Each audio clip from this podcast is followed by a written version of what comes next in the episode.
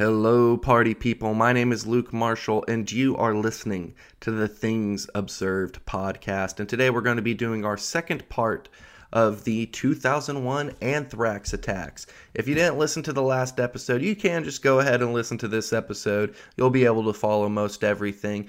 But if you do want to learn more about it, I would recommend that you go and check out the last episode. And for those who did listen, this will be just a little bit of a refresher. For those who haven't listened, I'll go ahead and tell you a little bit about what it is that we talked about. We talked about how the official story, the current official story that I should say, that the anthrax attacks were done by some lone nut, a disgruntled, you know, Fort Detrick lab employee went and did the anthrax attacks, Dr. Bruce Ivins, how that doesn't really check out, and how it seems that there was not a foreign group who was behind it, which was kind of the initial thing that people were rolling with in the wake of the anthrax attacks, which also occurred right after the 9 11 attacks. You know, initially we were trying to blame terrorists, possibly backed by the evil Iraq and that crazy guy Saddam Hussein. And there was, you know, a definite effort to try and link the 2001 anthrax attacks to both Al Qaeda and to you know Saddam Hussein's Iraq, and that would be their state backer. And this was really more something that was done by the neocons in order to try and create a justification for their already pre existing plans for the Middle East. So, we talked a little bit about that. We also talked a little bit about the type of anthrax that was used in the attacks, the Ames strain, and how this was predominantly something that existed at American laboratories. Uh, you know, U.S. government laboratories, and we talk about all kinds of other things. We talk about some of the seeming foreknowledge in the media and amongst people in the Bush administration about the anthrax attacks and what this possibly means for the official narrative and what it is that we should think in, about the 2001 anthrax attacks. We talk a little bit about the Dark Winter simulation, which was this simulation that was talking about a smallpox pandemic, but then, you know, it also talks a little bit about follow up attack with anthrax done by evil terrorist, you know, possibly backed by Iraq, and how some of the people who were participants in the Dark Winter simulations were also directly related in some sort of capacity to the anthrax attacks, and about how people who kind of have this weird relation to the Dark Winter simulation, such as Jerome Hauer, he would also have some sort of links to the 9 11 attacks and how he would also be related in some way to the current response to the COVID 19 pandemic, if you want to call it a pandemic, you know. But anyhow, all kinds of interesting stuff that we talked about. And I think that we covered a lot of ground. And also, for those of you who want to learn more about it, I've been getting a lot of my research from the 2001 Anthrax Deception, a case for domestic conspiracy by Graeme MacQueen. So, highly recommend everybody go check that out. And so, well, I guess without further ado, we can just go ahead and jump in to talking about that white powder. And no, not the powdered sugar that you would put on some sort of tasty treat. We're not talking about that Bolivian marching powder. We're not talking about that talcum powder that gives you cancer. I don't know if that's actually true. I'm just talking about my out my ass on that. But have you guys ever seen those? Those you know, like, do you have cancer? Do you think it came from talcum powder? You want to join this class action lawsuit or whatever? I don't know, but I would uh, I would believe it. You know, some sort of huge corporation selling us powder that's bad for us. It's not the most unbelievable, far fetched thing in the world. But anyways, we're talking about anthrax powder. Well, I guess today we might actually be talking a little bit more about liquid anthrax because finally going to talk a lot about the crop dusters that I mentioned in the title of the last episode. So if you listen to that whole episode and you're like, what the hell? I didn't hear much talk about crop dusters. Well, you're going to get all your crop duster talk today. So I've been rambling for probably about five minutes now. Let's just go ahead and get into the meat and potatoes of what we're talking about today. So, the 9 11 hijackers and the anthrax attacks, how do they relate to one another? Well, We talked about how the first casualty in the anthrax attacks was Robert Stevens in the last episode, but he worked as a photo editor for the publication The Sun, which is, you know, this kind of tabloid po- uh, this tabloid publication, and it, the Sun is located in Boca Raton, and it was there in Florida that he that Robert Stevens would die, and the editor in chief of the Sun, Mike Irish, he was married to this real estate agent named Gloria, so Gloria Irish, who would be the one to find apartments for two of the 9 11 hijackers in the summer of 2001. So we're already covering some ground here. We have Robert Stevens, he works at the Sun. The editor in chief of the Sun was married to a real estate agent who would find two of apartments for 9/11 hijackers in the summer of 2001 and this is of course shortly before the 9/11 attacks would take place. So one of these men who Gloria Irish would find apartments for and forgive me again if I uh, don't pronounce some of the names correctly my apologies in advance. I have heard from at least one person that I could be better at, at pronouncing things, and I'm in total agreement. I'm not arguing with you. But uh, so one of these men was Marwan al Shehhi, and he was close to the alleged ringleader of the attacks, Muhammad Atta. And he had lived with him in Hamburg, and he had been privy to some of the earliest plans to attack America, at least some of the earliest plans, according to the official narrative. There's going to be a lot of allegeds uh, here for the next little bit, because as we'll talk about in a little bit, a lot of the stories surrounding the hijackers don't particularly make sense. And so the two, Atta and Shehhi, were said to even have had a joint banking account with one another. And Atta was the one who was said to have flown a plane into the North Tower with Al Shehhi shortly after flying a plane into the South Tower.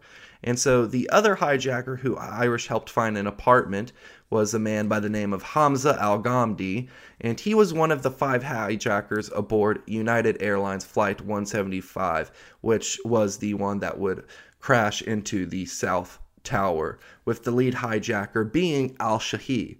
And so the story of the connection between Irish and the hijackers, it would uh, first be reported on October 14th of 2001 with more prominent publications sharing the story the following day. And so Justin Blum would say that he had interviewed Gloria Irish twice in September, which would be before the anthrax attacks even occurred. So Gloria would say in these interviews that she recalled driving Al Shehhi and Al Ghamdi around for three weeks while helping them apartment hunt.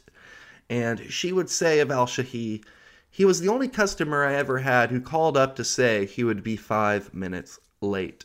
So I guess Al Shehhi for um, didn't have the best manners when it came to buildings in America, but he would have better manners when it came to apartment hunting. But anyhow, Irish would say of Al Shehhi, I mean, Marwan called me all the time, and she also said that they were calling a lot. Marwan would come in laughing, saying, It's us again. I had never met Arabs before, and there they were. I wanted to tell them I was Jewish, but I didn't. So now we're getting a little bit of a look into the relationship between this real estate agent who's, you know, kind of connected to the sun, where we have the first anthrax death take place. And she would also help them find apartments. And so these weren't the only hijackers who were said to have known Irish. Apparently, Nawaf al Hazmi had been with these two hijackers while they were, you know, out there apartment hunting, living it up HGTV style. And it was said that the two apartments that Irish had found were both home to hijackers, meaning that there would be four separate hijackers that would essentially be housed by Gloria Irish. And so, an article from the St. Petersburg, Petersburg Times published on October 15th would say of one of these apartments, which was the focus of a federal investigation. And this is the apartment that was located at 755 Dautrelle Road, known as the Dautrelle Racket Club apartment. The delay, the DeLay apartment is central to a massive federal investigation into the terrorist attacks. Investigators trying to piece the puzzle together created a diagram that includes photos of the 19 hijackers who seized control of four planes on September 11th. At the center of the diagram, which was obtained by the Miami, Miami Herald, an image of a house with the address 755 Trail Road. Arrows connect nine of the hijackers to the icon. And so the St. Petersburg Time would say that this finding would link the hijackers and the company American Media Inc. And American Media Inc. is the owner of the Sun tabloid, naming the article Hijackers Linked to Tabloid. And the article would also talk of a clear link between the terrorists targeting America and the South Florida company hit by the anthrax attacks. Música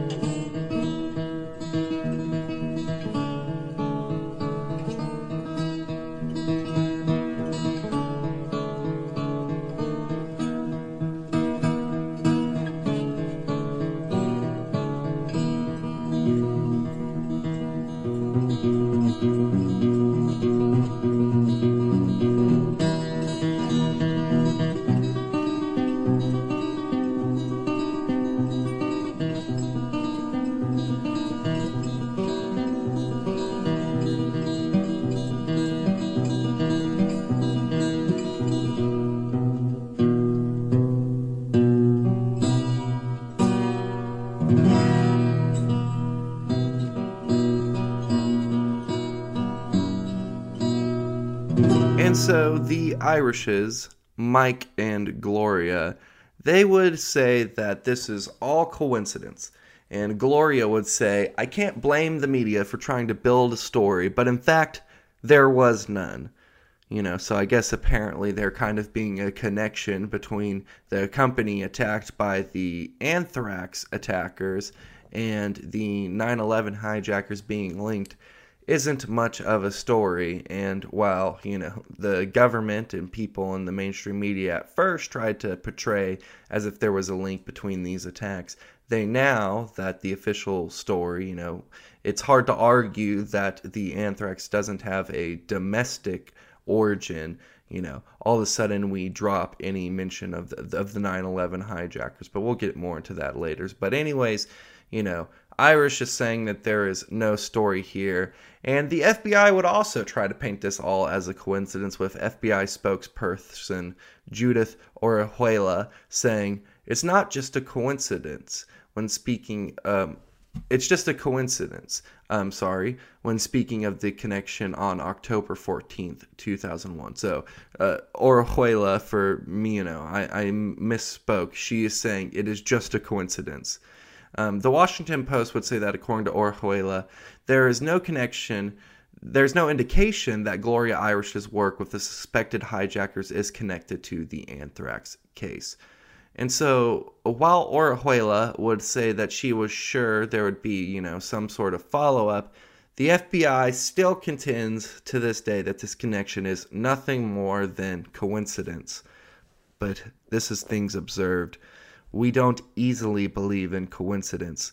So, in addition to other reasons that we will explore in the podcast as to, you know, why this theory doesn't hold much water, MacQueen makes note of some of the reason it strains credulity that this connection is nothing more than happenstance. So, Graeme MacQueen says, but the coincidence theory is not credible. Many hijackers lived at one time or another in this vicinity. Six of them had addresses in Delray Beach or Fort Lauderdale, a few miles from the AMI building where The Sun was published. AMI employees are said to have gone to the same gym as Atta. In addition, two of the hijackers were reported to have taken out subscriptions to publications of AMI, where Stevens worked. Mike Irish, a licensed pilot, was a former member of the Civil Air Patrol based at Lantana Airport, the same airport where Atta supposedly rented a plane in August of 2001. Anthrax victim Stevens lived in Lantana. So, you know, there we have just from Graeme MacQueen some of the spatial coincidences, or maybe not coincidences, as it is. But anyhow, you know, also some other information in there, you know, not saying that Mike Irish is necessarily guilty of anything, but it is interesting that he is in Civil Air Patrol. We have a lot of interesting people throughout history coming out the Civil Air Patrol, you know, like people like David Ferrie and, and stuff like that, you know. I think Jimmy Fallon Gong has talked a lot about all the weird people coming out of Civil Air Patrol and kind of the, the CAP connection, if you will. So don't have time to dive into that. We hardly have time to dive into the 9 11 hijackers and how they relate to the anthrax attacks. But hey, that's what we're going to do. So, Irish wasn't only familiar with the two hijackers, but she was also acquainted with Robert Stevens, who her father had known for 25 years, whom she would know personally by finding his house for him. So not only is she, you know, connected to this the Sun publication in some sort of way, not only is she connected to the 9/11 hijackers, but she also has a direct connection to Stevens, the first death in the anthrax attacks. And so MacQueen rightfully points out in the book, The 2001 Anthrax Deception, you know, that the question that we should ask when it comes to uh, the information that this brings up is not whether or not the hijackers were involved in sending out the anthrax letters, but rather the question that we should ask in light of the evidence is who actually committed the anthrax attacks, but whether someone or a group tried to frame the narrative to look like it was Muslim terrorists behind both the 9/11 and the anthrax attacks. You know, so that that's the real question is are is somebody is some group trying to frame the 9/11 hijackers as responsible for the anthrax attacks because you know everybody today argues that the anthrax attacks are domestic in origin. The FBI would tell you it's a lone nut, but we talked about last episode some of the problems with that. But here's the thing. If somebody or more likely, in my opinion, if some group of people is trying to frame the 9 11 attackers as being responsible for the anthrax attacks, it would suggest a domestic origin to both attacks. And that's why I think that the story of the 9/11 hijackers and some of the weird connections to, you know, the anthrax attacks and possible plans of theirs to attack with anthrax were dropped like a hot potato. But anyhow, let's keep going. So, you know, in the last episode, you know, we explored everything from the text of the letters themselves to what high level intelligence and Bush administration officials were saying. And it was obvious, you know, that they were trying to attempt to implicate Muslim fundamentalist fanatics as responsibles for these attacks, and even went so far as, you know, to basically claim that they may have had a state backer, with that state being Iraq, you know, which is very convenient for the neocon playbook. But, you know, some people have attempted to adequately defend the coincidence theory that the 9 11 hijackers and this Florida connection that we have been talking about is, you know, just kind of random. But let's take a look into why that doesn't necessarily check out.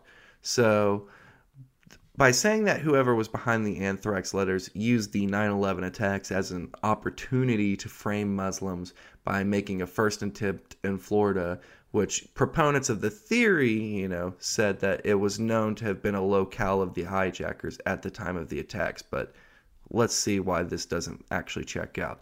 The problem is that they have no way to account for the connections of the hijackers to Gloria Irish, AMI, and Stevens, who were not known to the public until after Stevens was dead.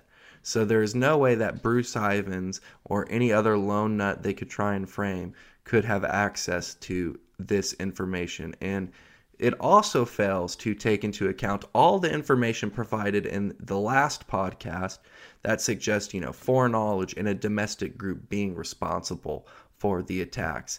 And as mentioned in the previous podcast in detail, there appears to have been a concerted effort by those in the intelligence community and community and the Bush administration to frame Muslim terrorists, possibly backed by Iraq, as the culprits behind a future biological attack following the 9 11 attacks.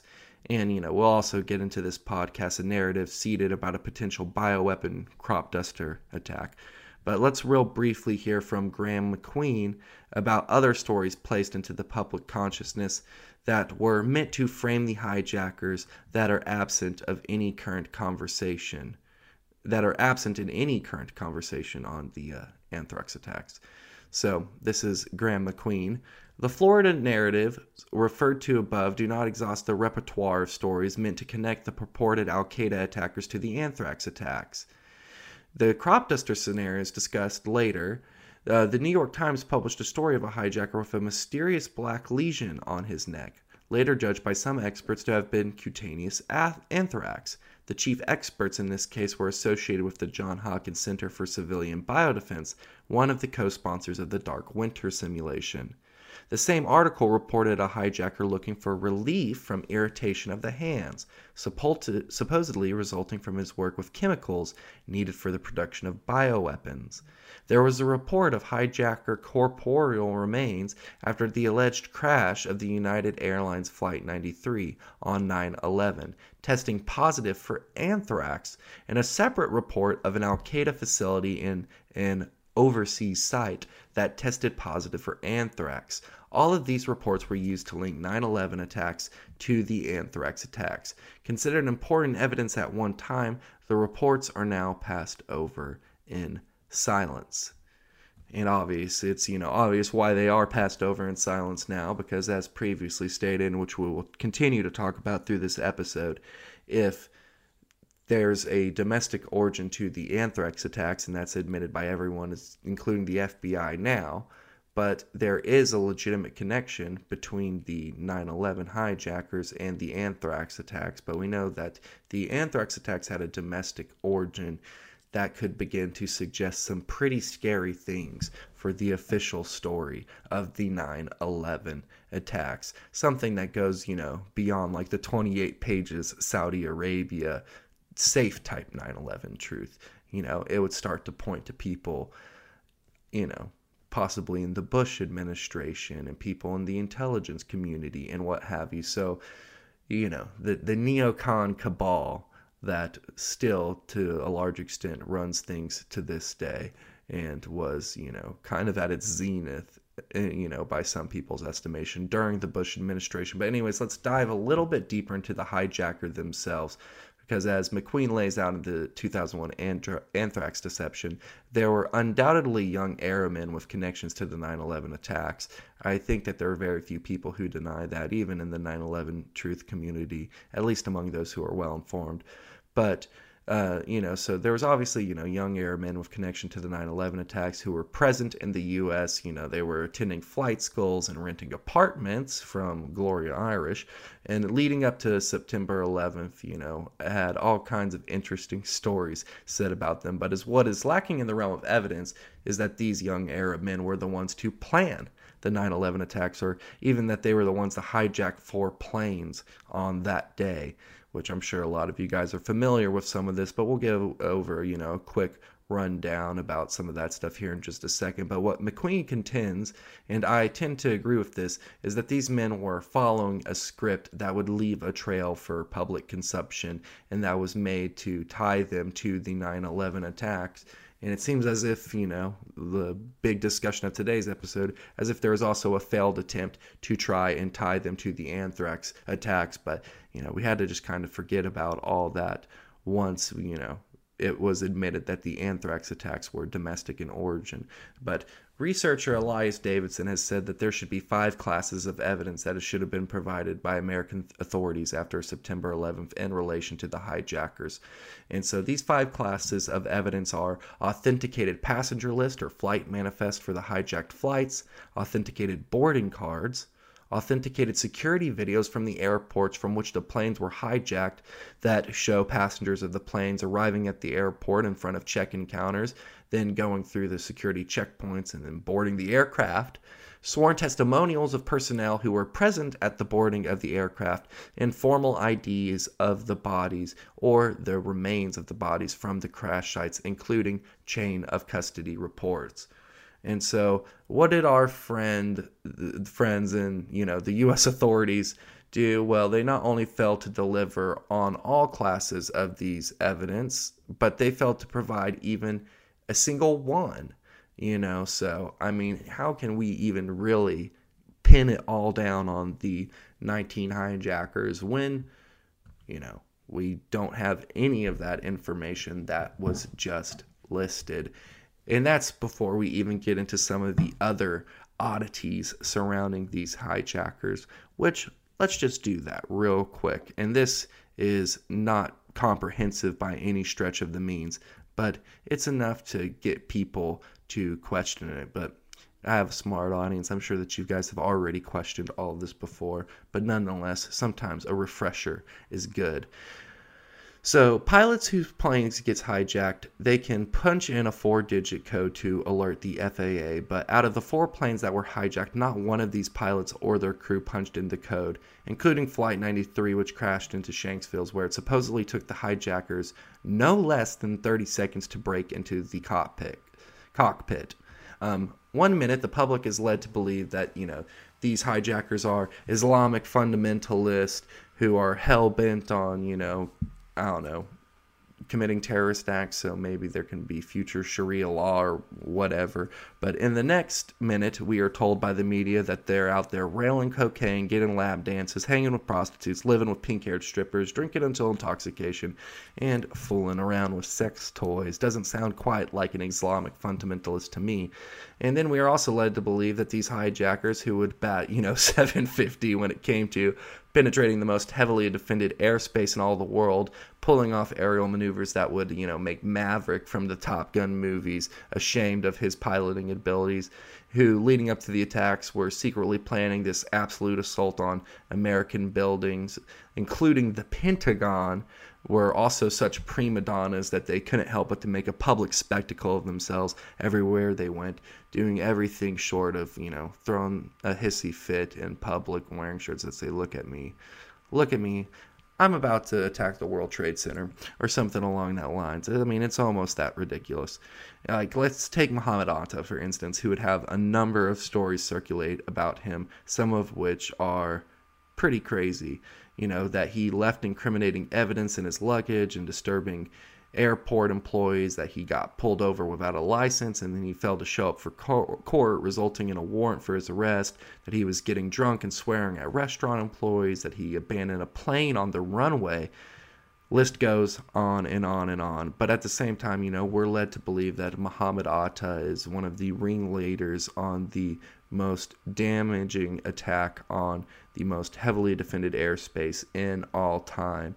And that, you know, how does he go about being super secretive in preparing for this attack? Well, by doing all the things that we just listed and some more that we will get into later. But also, something that is striking about the hijackers is their complete and total incompetence. Hani Hanjour, who supposedly flew a Boeing 757 into the Pentagon by executing an 8,000 foot, 270 degree descending corkscrew turn, you know, before coming completely level with the ground and hitting the Pentagon and the budget analyst's office, where, you know, just so happened that people were working on the missing $2.3 trillion that was announced by Rumsfeld the day before um, you know, you know, we're also led to believe that he can do this, but at the same time, an air traffic controller at Dulles Airport would tell ABC News the speed, the maneuverability, the way he turned. We all thought in the radar room, all of us unexperienced air traffic controllers, that that was a military plane.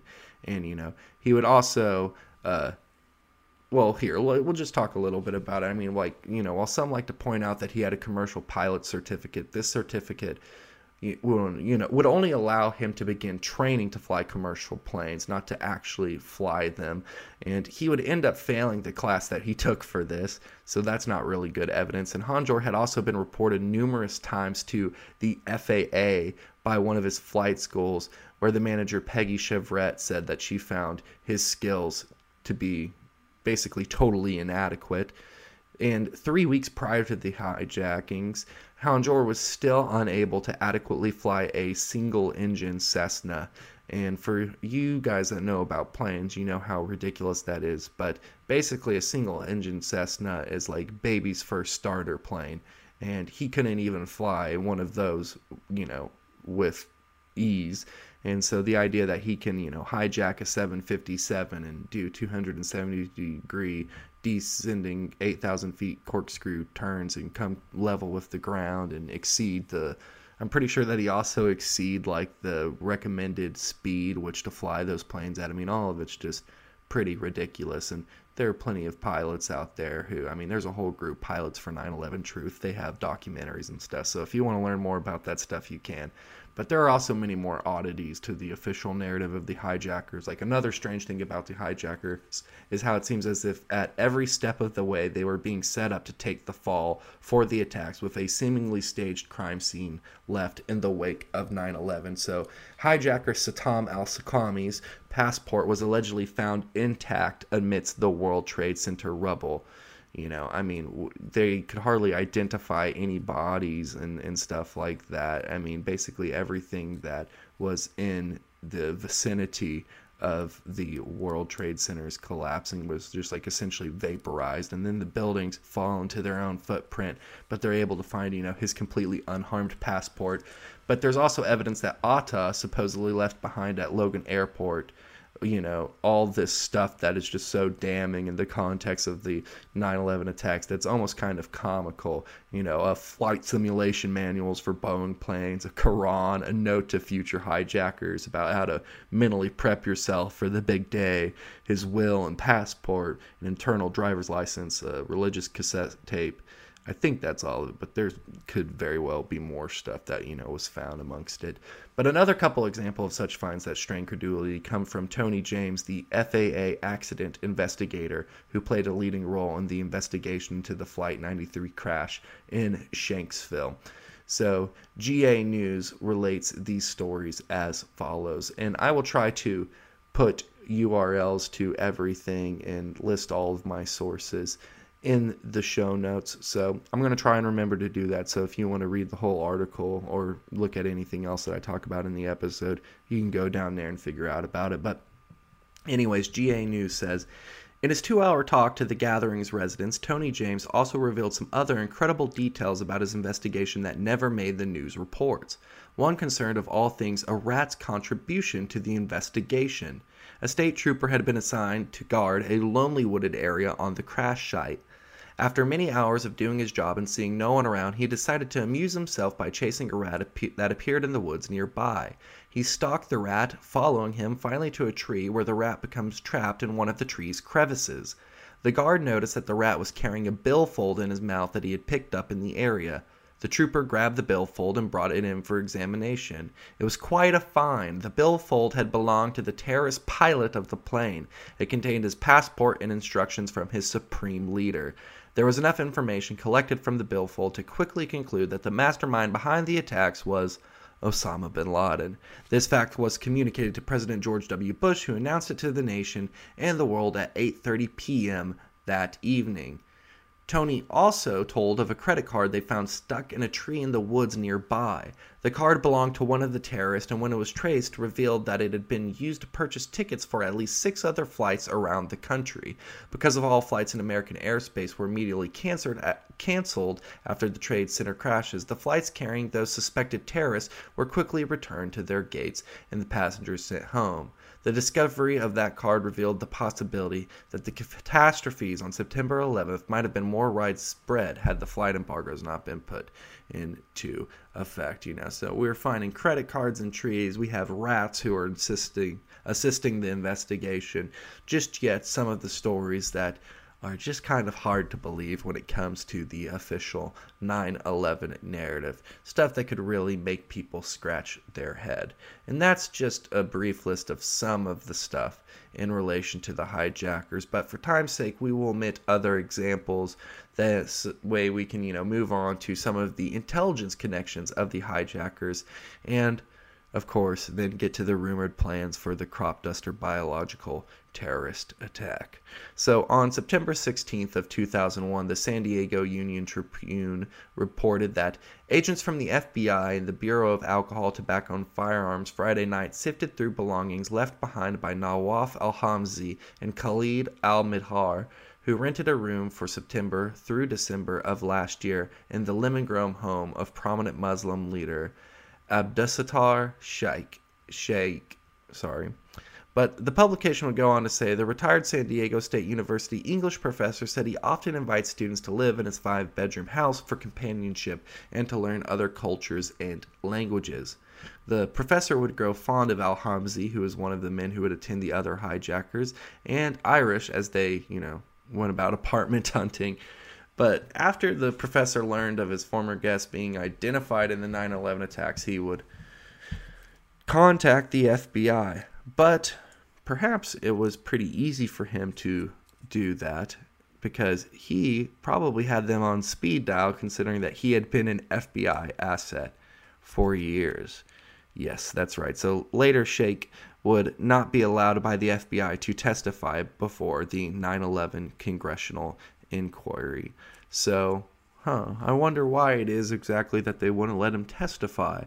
But, anyways, um, we'll just read a little bit from the 2001 anthrax deception about, you know, some other intelligence connections. This was not the only case of hijacker connections to intelligence agencies. For example, it eventually came out that one of the hijackers, Ziad Jarrah, had three cousins alleged to have worked for intelligence agencies. One had worked for East German, West German, and Libyan intelligence, while the other two were arrested in Lebanon in 2008 and accused of spying for Israel. Possible connections between the hijackers and Israeli intelligence are especially interesting. A leaked 2001 document from the DEA, an agency of the Department of Justice, made it clear that over 120 Israeli intelligence personnel pretending to be art students were aggressively active in the U.S. during 2000 and 2001 in the same place as the hijackers. And to kind of just elaborate about this a little bit, I'm going to read from an article that was published in Counterpunch from a journalist named Christopher Ketcham that would summarize some of the facts regarding these art students, um, or I should say, Israeli intelligence assets. But in retrospect, the fact that a large number of art students operated out of Hollywood within the 71 mile strip of territory mentioned above is intriguing to say the least. During 2001, the city just north of Miami was a hotbed of Al Qaeda activity and served as one of the chief staging grounds for the hijacking of the World Trade Center planes in Pennsylvania Plane. It was home to 15 of the 19 future hijackers, 9 in Hollywood and 6 in the surrounding area. Among the 120 suspected Israeli spies posing as, posing as art students, more than 30 lived in the Hollywood area and 10 in Hollywood proper. Okay, so it's also worth noting that in the six various urban centers that, you know, hijackers and Al Qaeda dudes were hanging out, there and there was also believed to be Israeli spies lived or operated near one another and sometimes this was this distance between, you know, hijackers and Al Qaeda dudes and Israeli spies was of a distance of less than half a mile.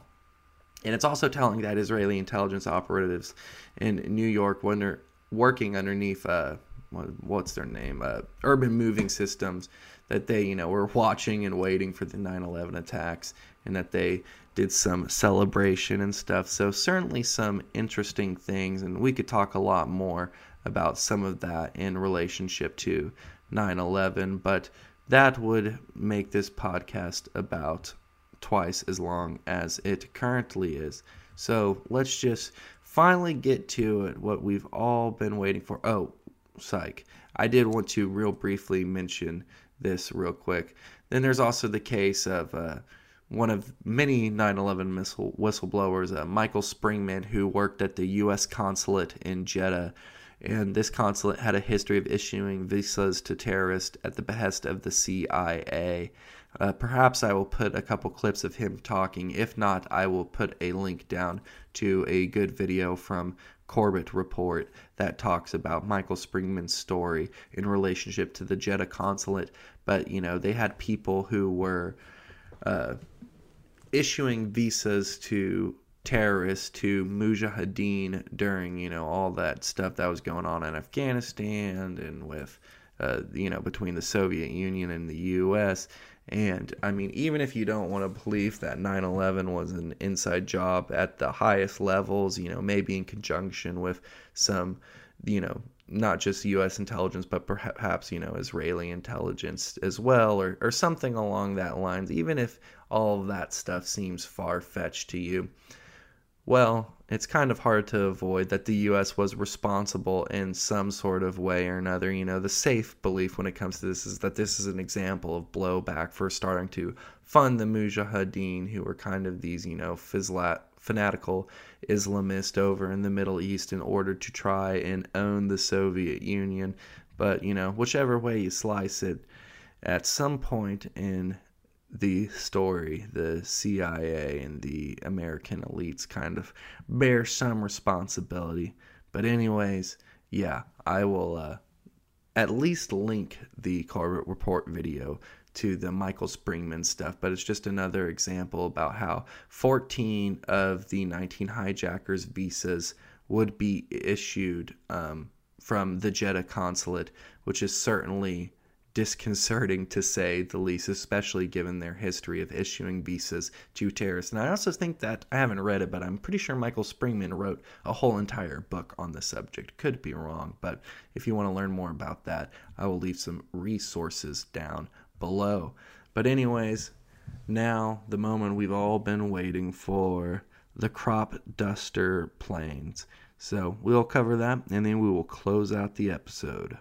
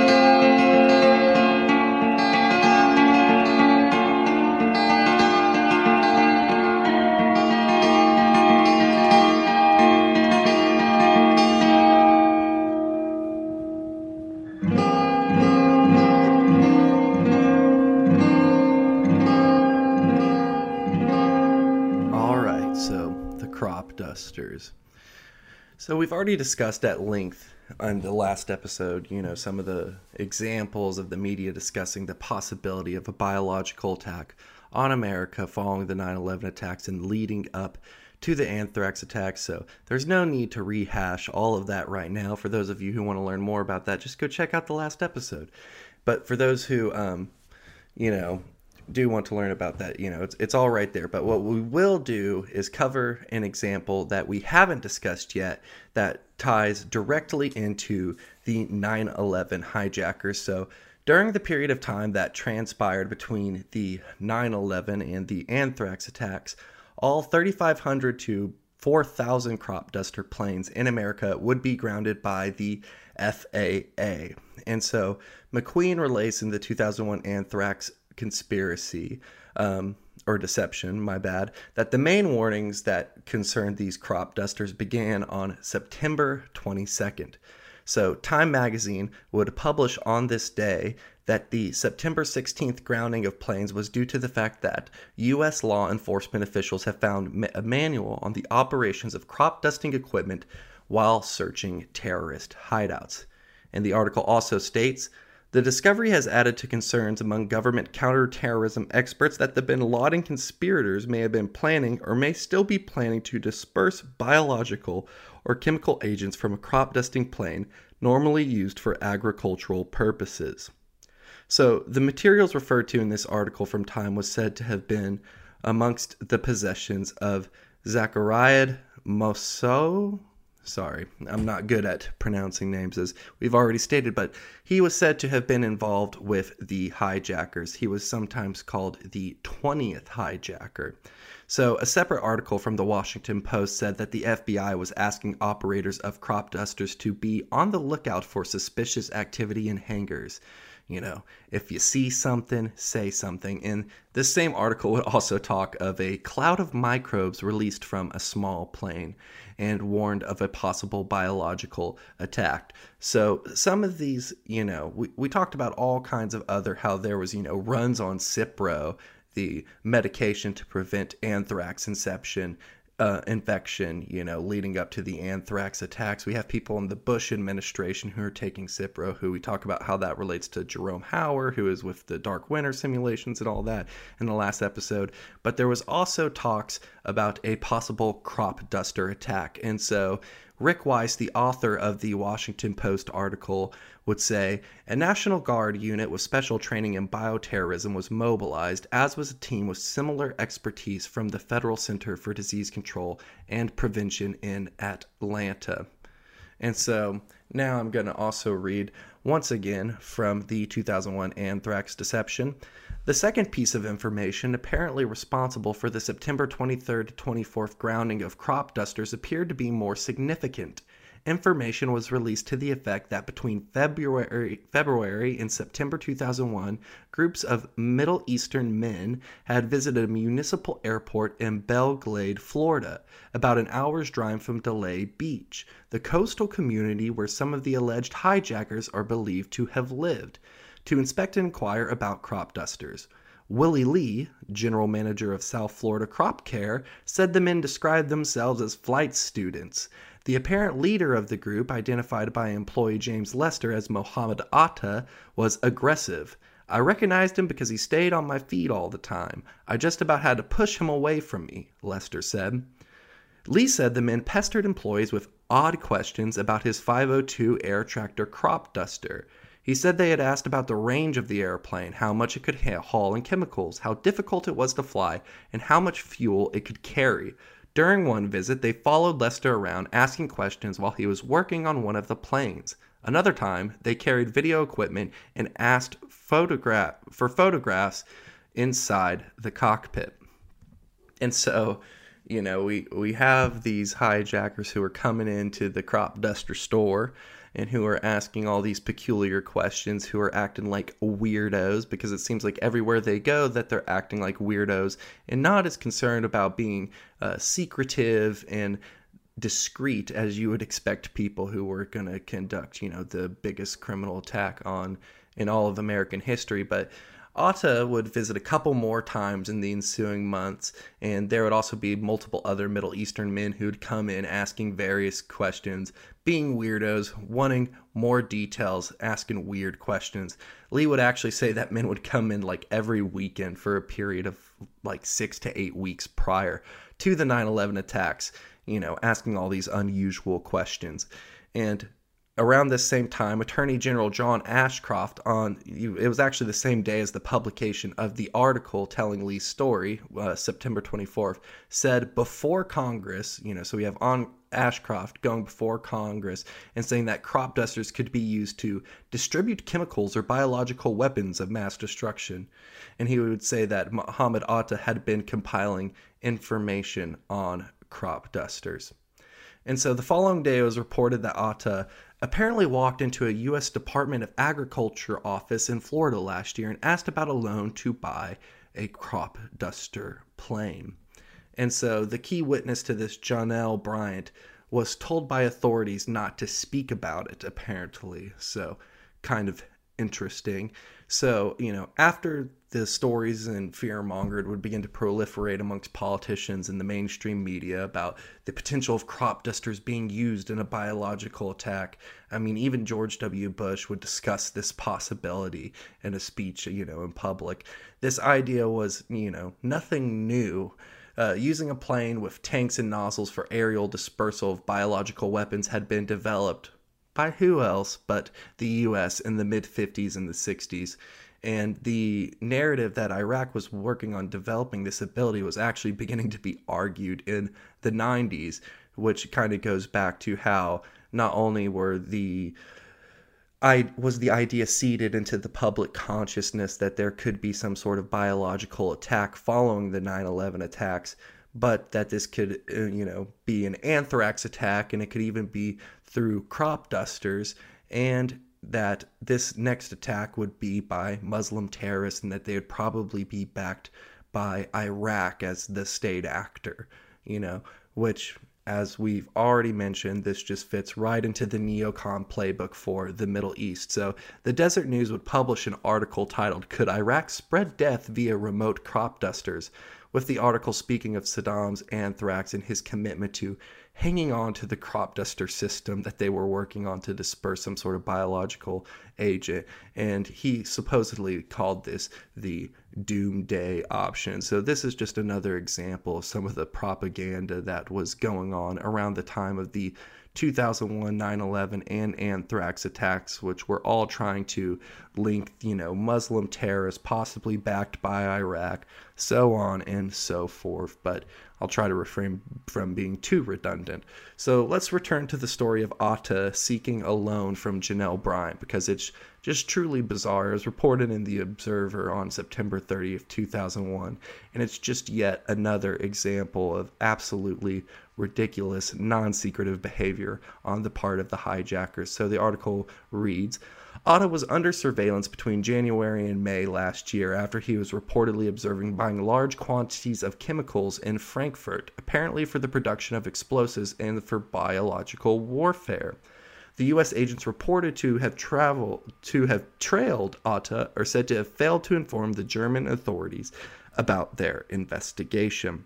And we don't have time to go into the story about Atta's time in Frankfurt, but anyways, Atta would come to the United States and he would attempt to acquire a crop duster. And he would, in Florida, try to get this loan for a crop duster from Bryant, which, as MacQueen points out in his book, he was still presumably, you know, at this time being tracked by U.S. agents.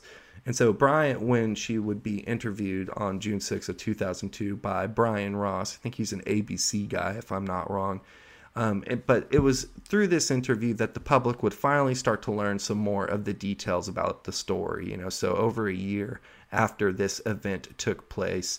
Um, but after 9/11, Bryant would see Atta's photo in the f- photo in the newspaper and would tell the authorities that she recognized this man as someone who had tried to acquire a $650,000 loan for a crop duster. And as we get into the story, it's no surprise that she remembered Atta because he was truly acting like a weirdo, a true freak. But he made sure that she knew his name and how to spell it, which you, you know, obviously do when you're trying to be super secretive. But I guess he was applying for a loan, so he would have had to put his name down on it at, at some point.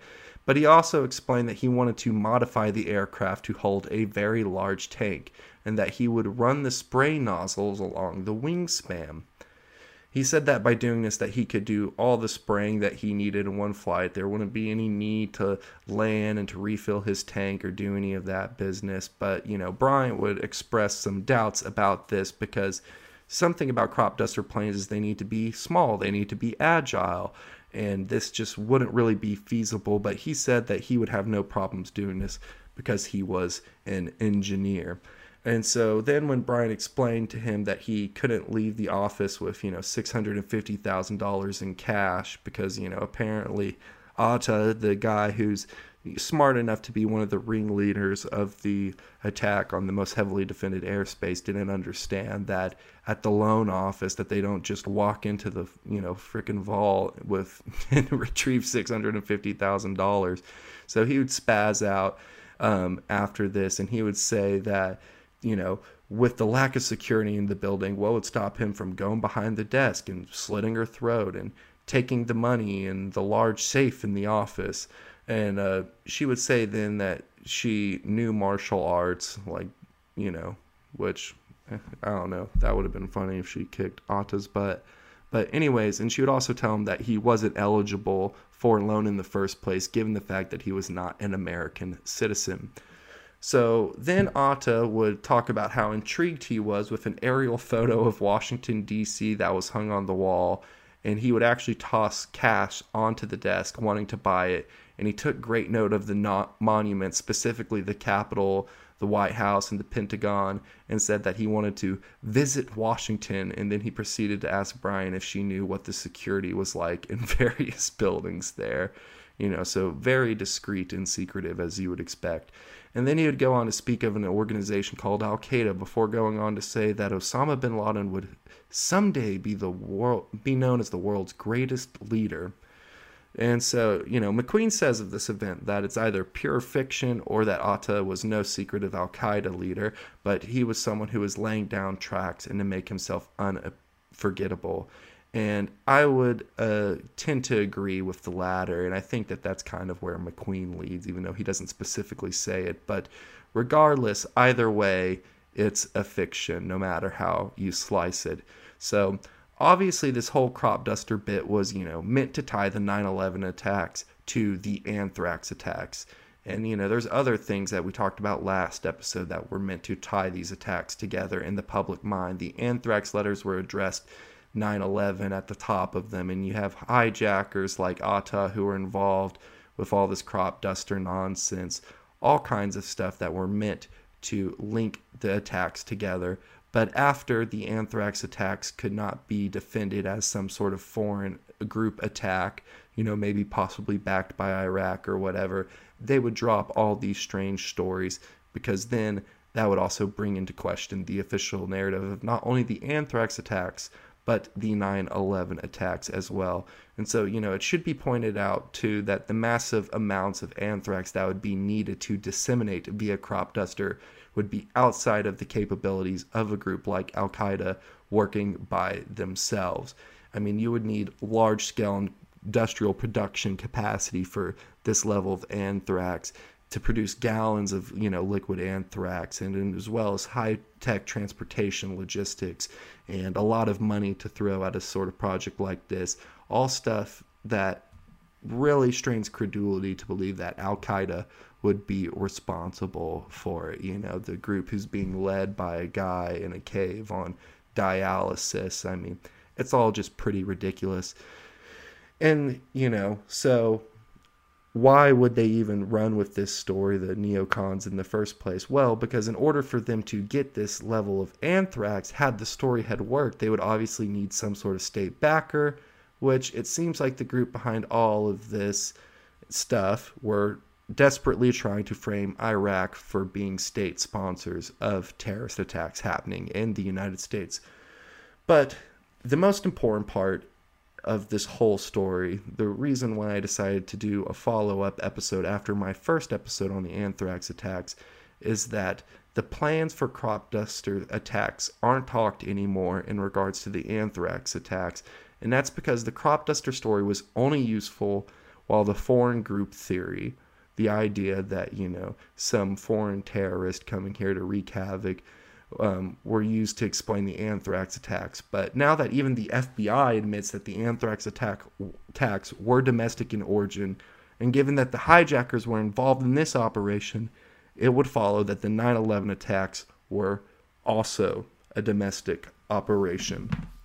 And so that's going to be pretty much it for today's episode. There was a few other things that I would have liked to have talked about, kind of like the St. Petersburg letters there was a series of three letters that were um, sent out from Florida that are, you know, argued sometimes not to be part of the official anthrax attacks, but it was just copycats with inert powder that were sent to people. Well, that was one of the letters that Judith Miller, who we talked about last time, received, who wrote the book Germs, which just so happened to come out right before the anthrax attacks. And she was doing all kinds of fear mongering about Iraq and Russia and you know, Muslim terrorist doing some sort of biological attack, and then that helped boost her career. And Judith Miller was also a participant in the Dark Winter simulations, which we talked about last episode. We delved into some depth about it, but I mean, we could have done just a whole uh, series of podcasts on that alone.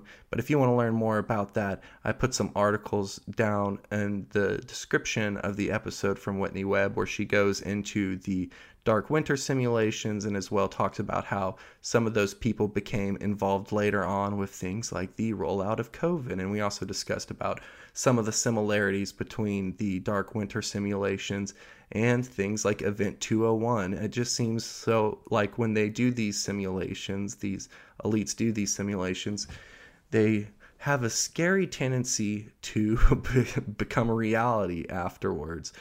And so, you know, we, we talked a little bit about that, but yeah, I wanted to talk a little bit about the St. Petersburg letters with these inert stuff. And, uh, you know, it seems like as if they, this is just another thing to where they drop that from the official narrative because it tends to bring into question the narrative that Bruce Ivins did because they were sent from Florida. And if you just look on at a simple, uh, you know, time wise, Bruce Ivins couldn't have drip, you know, made the trek to Florida to mail these letters and do all the other things that they accused him of. If you want to learn more about that, you can check out the 2001 Anthrax Deception. That is the primary source for today. So there's a lot of good information in there. Highly suggest that everybody check it out. It's a good book. It's not too long. Very easy read. Very interesting stuff and we covered a lot of the information that's in it, but there's also a lot of other good information inside the book that we did not cover. But anyhow, that's going to be all for today's episode. I hope everybody enjoyed it. I hope everybody has a happy New Year's. Look forward to doing a, a whole year full of juicy podcast for you guys. So, anyways, enjoyed it all uh, doing this podcast. Love y'all. Happy New Year. Talk to y'all soon.